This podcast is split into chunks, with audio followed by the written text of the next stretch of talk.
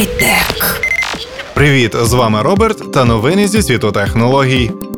Сьогодні ви почуєте про першу службу електротаксі у Києві, про спосіб передавати hd відео через м'ясо та про те, як інженери випадково збільшили термін служби батарей в кілька сотень разів. Хай-тек. Як і було обіцяно, в Києві запустили першу службу таксі електромобілів. Проект називається Оксі та здійснюється за підтримки компанії Oxygen Group. На дороги Києва вже вийшло 12 електромобілів Nissan Leaf, А до кінця року розмір автопарку на 100% з електрокарів буде збільшений до декількох сотень. Йдеться в офіційному прес-релізі. Розвиток Оксі таксі буде здійснюватися на кошти інвесторів, які зацікавлені в тому, щоб в Києві з'явилася сучасна екологічна служба таксі аналогічно тим, які існують в Токіо, Осло та інших світових мегаполісах. Ще однією важливою складовою нової служби стане підхід до сервісу. Одночасно з формуванням нових підходів з точки зору екологічності будуть задані високі стандарти з обслуговування пасажирів. Це чистий і комфортний автомобіль, охайний і вічливий водій, наявність безкоштовного Wi-Fi, планшета і можливості оплати карткою. Заряджатися транспортні засоби Оксі таксі будуть в мережі станції експрес-зарядки, про створення якої якої раніше оголосила Oxygen Group.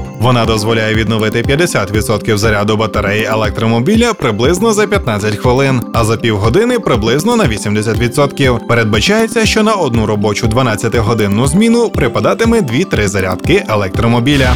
Хай-тек. Людське тіло не дуже добре передає дані на високих швидкостях. Існуючі способи поки обмежені швидкістю в 50 кБ за секунду. Але команда дослідників з університету Іллінойса, здається, знайшла спосіб за допомогою ультразвукового сигналу розігнати швидкість до 30 МБ за секунду. Адже при такому розкладі можна не просто передавати дані, а й навіть стрімити відео прямо з середини тіла на монітор. Група вчених, що працює під керівництвом Ендрю Сінгера, в даний момент займається тестуванням встановлення встановлюваних ним імплантів, які працюють на радіочастотах. Вдалося з'ясувати, що сигнали, що перевищують по потужності 300 кГц, викликають сильні перешкоди, заважаючи іншим пристроям. Експериментів на людях поки ніхто не ставив, але дослідницька група вже перевірила свої винаходи за допомогою солоної води і шматка корейки. У тестуванні брала участь також і яловича печінка. Все це віддалено, але нагадує людське тіло. Якщо все піде добре і далі, вчені планують перейти на тварин, щоб щоб довести, що передача даних по їх технології можлива і через живий організм.